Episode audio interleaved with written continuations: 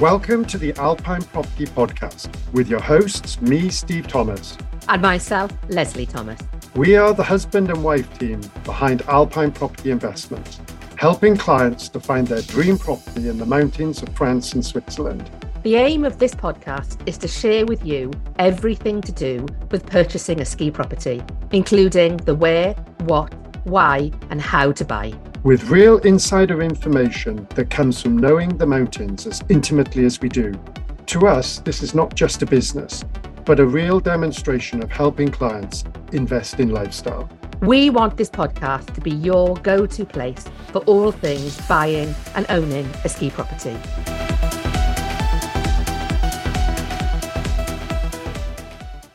Welcome to the latest episode of the Alpine Property Podcast. This week is another 2-for-1 special, as you're getting me, Lesley Thomas. And myself, Steve Thomas. So, during the week of the 15th of January, Steve, you visited the French Alps and had 4 action-packed days planned in the Alpine Mountains. We thought, therefore, this week it would be great to share with all our listeners what you got up to during those 4 days. Before we get into the visit itself, though, I suppose I should ask you to quickly recap one of the questions I asked back in episode 20 for anyone who's not listened to that one, and that's, why do you visit the Alps as often as you do? Thank you, Lesley. That's a simple one. When talking to clients, it's important to know a resort so they have the confidence in what you say. You need to understand its infrastructure, where the projects are in relation to the lifts, shops and restaurants, how easy it's to get there, whether it's family friendly, what the après scene is like, is it hilly or flat, what direction it faces, and what the views are like, to name just a few.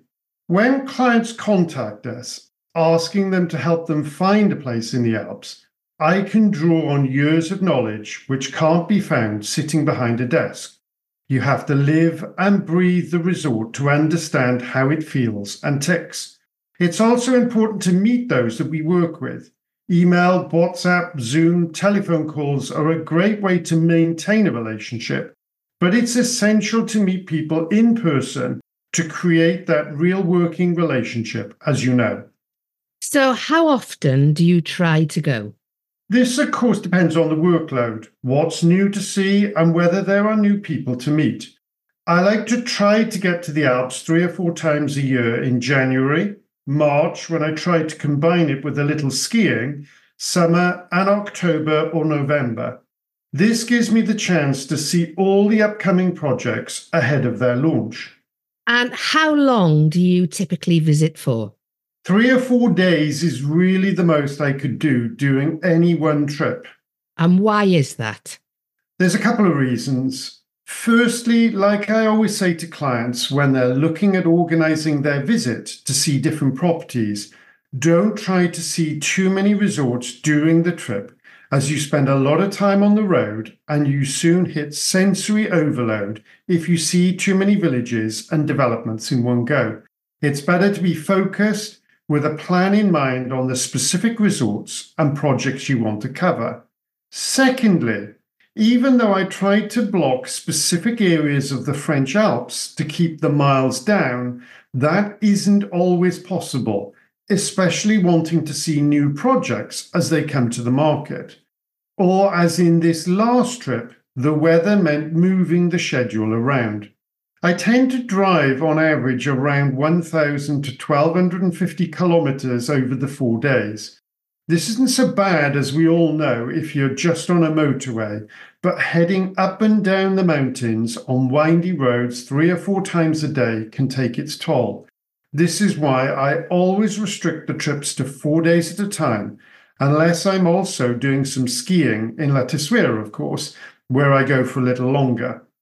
And you flew to Geneva this time? Yes, that's correct. For me, my destination airport depends on where I'm starting the trip. I usually fly with either Swiss or BA, as they have early departures and late returns, which ensures no wasted travelling days. I can be on the road from 10 a.m. having collected the hire car and not having to be back at the airport until the evening, it means I can pack visits on both days. For anyone thinking of doing an out-and-back visit the same day, this is certainly possible, as I've done this many times before. I'd just like to add a little tip here. If you're hiring a car, then I'd always recommend the Swiss side of Geneva Airport, as all cars come fitted with winter tyres as standard during the season. For those travelling to the Alps, though, unless you've hired a 4x4, don't forget you will need to book chains, as these are compulsory.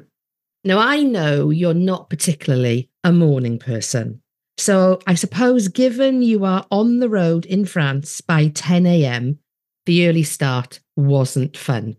No, the getting up at 4:15 a.m. in the morning is certainly not fun. But for those that saw my videos on social media, which I took from the airport before leaving the UK, I've been told I actually looked quite alert. Having made it to the French Alps, what were you most excited about seeing? Well, I was to see the site of the new Champagny and Vallandry development within the 425-kilometre Paradiski ski domain that includes the resorts of La Plagne and Les Arcs that's about to launch. This is a very sought-after all-year-round resort at an altitude of 1,250 metres, and Courchevel is just 20 minutes in the car to also access the 600 kilometres Three Valleys ski domain. It's such a great base for skiing in the winter, with 1,000 kilometres of skiing at your fingertips and 500 kilometres of walking and hiking in the summer.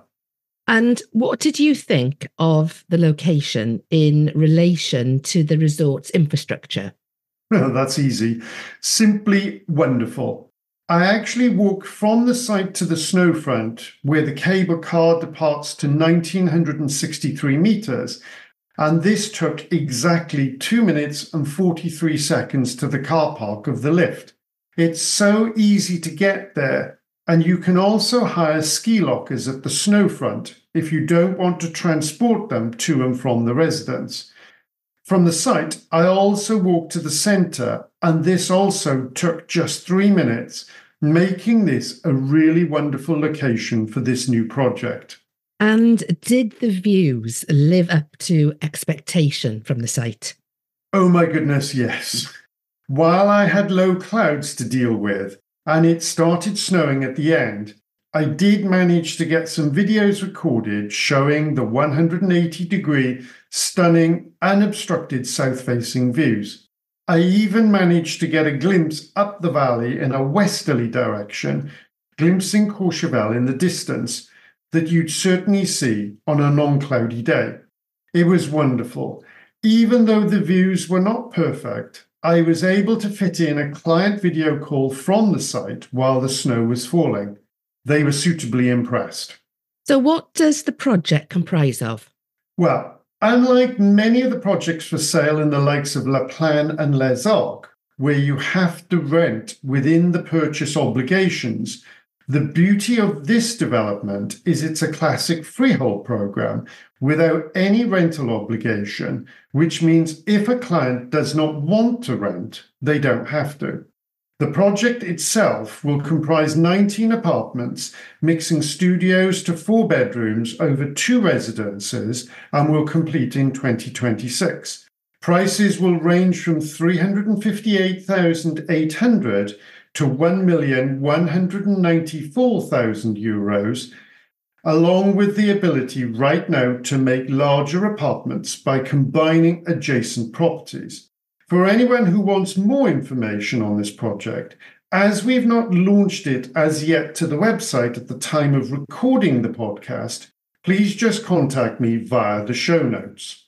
Okay, and I think I know the answer to this next question. What was the favourite resort you visited? It has to be being back in La Toussuire at 1,750 metres within the 310-kilometre Les Sybelles ski domain. For regular listeners, they will know I've spoken a lot about this resort and ski area over assorted podcasts. and it always brings a smile when I return. Unfortunately, this time, though, there was no time to ski. Your visit to La Toussuire was also the best day for the weather as well. Oh, it sure was. The morning was outstanding, not a cloud in sight and the sun shining. I wish I was on the slopes. What a difference compared to the snow the day before in Champagny and the snowstorm we had later that week. More about that one later. And you saw two ski-in and out projects there on the slopes? Yes. The purpose of this visit was to get inside both developments as they're both under construction, one completing at the end of April, the other at the end of this year. I wanted to take some videos to show both current and future clients just how ski in and out these properties are and what the incredible views will be. The weather for this was simply perfect. Standing on the terrace of the six-bedroom penthouse right on the snowfront, looking down on the pistes and the chairlifts of the Médaille d'Or, Ravier, as well as the Côte de Bois cable car, was simply incredible, as I hope those that saw the social media video we posted agree. With three-bedroom ski-in-and-out apartments starting here for as little as €485,800, including VAT, that includes an old wood finish. The estimated rental income is 4% net to the owner after the agency has taken its costs. These figures are based on an apartment reclaimed VAT price of €405,000. This extremely high estimated return is thanks to 70% of the visitors to the resort still being French, leading to significantly higher occupancy levels than many other resorts across the Alps. For anyone seeking a four-bedroom apartment sleeping 10 guests, there are west-facing apartments which start from just €907,800, including VAT, or €756,500 if the owner opts to reclaim the VAT. For the second development I went to see next to the Tate de Bellard cable car, which will be ready at the end of this year, I managed to take a video of the views from the five-bedroom west-facing duplex penthouse at €955,800, including VAT, along with some of the fantastic two-bedroom apartments from €365,800, also including VAT, or €305,000 once the VAT is reclaimed by renting. For ski-in-and-out apartments with unrestricted views, these are amazing prices, particularly with an old wood finish as standard. So you had to do a flying visit to Vaujany from La Toussuire that same day. Why was that? Yes. Once I finished in La Toussuire, I had to mad dash to Vaujany within the Alpe d'Huez ski domain, as best laid plans are sometimes thwarted by the weather in the mountains. With a forecast for snow and low-level cloud for the following day expected, and needing to do a video conference call on site of the new project of the six off-plan chalets with a prospective client who wanted to see the views while I was there, I had to make that dash to Vaujany before the weather closed in. 2.5 hours in the car, door to door, is not ideal, but sometimes necessary. Given what I said at the beginning of this podcast about trying to be efficient with planning visits, the weather, as we all know, is not something we can control. And talking of the weather, it wasn't favourable on the last day either.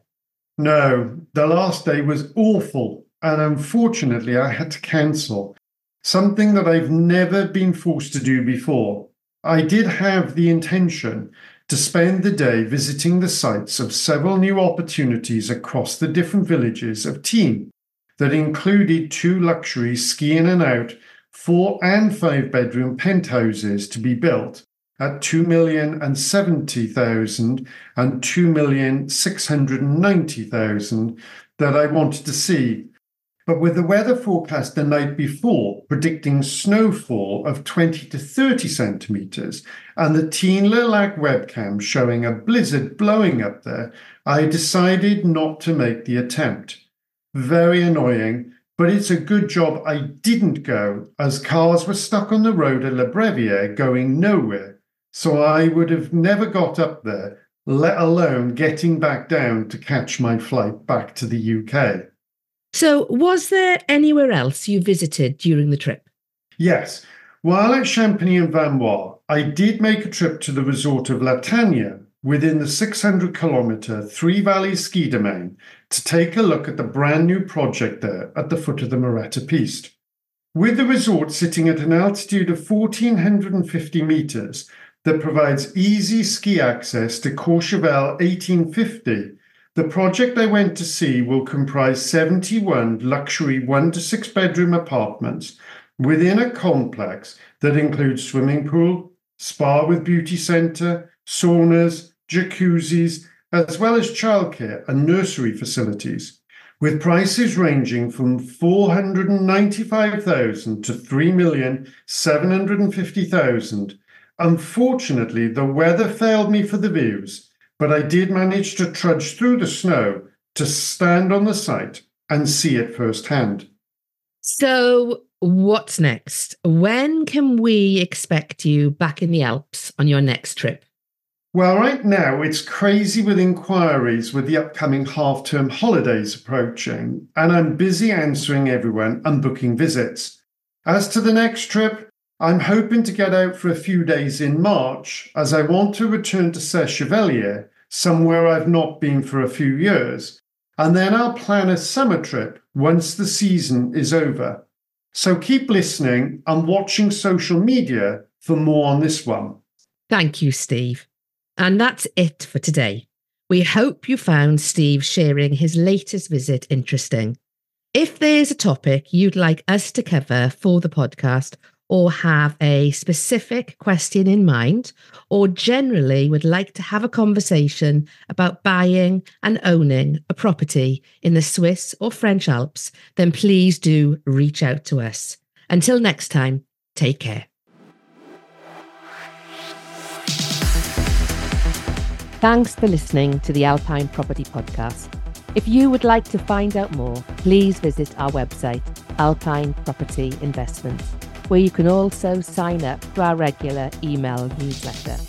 If you've enjoyed listening to the podcast, we would love it if you would rate and review it, as this also allows the podcast to be shared more widely too. If you have any questions or comments, please do reach out to us via email. The details, along with our website, can be found in the show notes.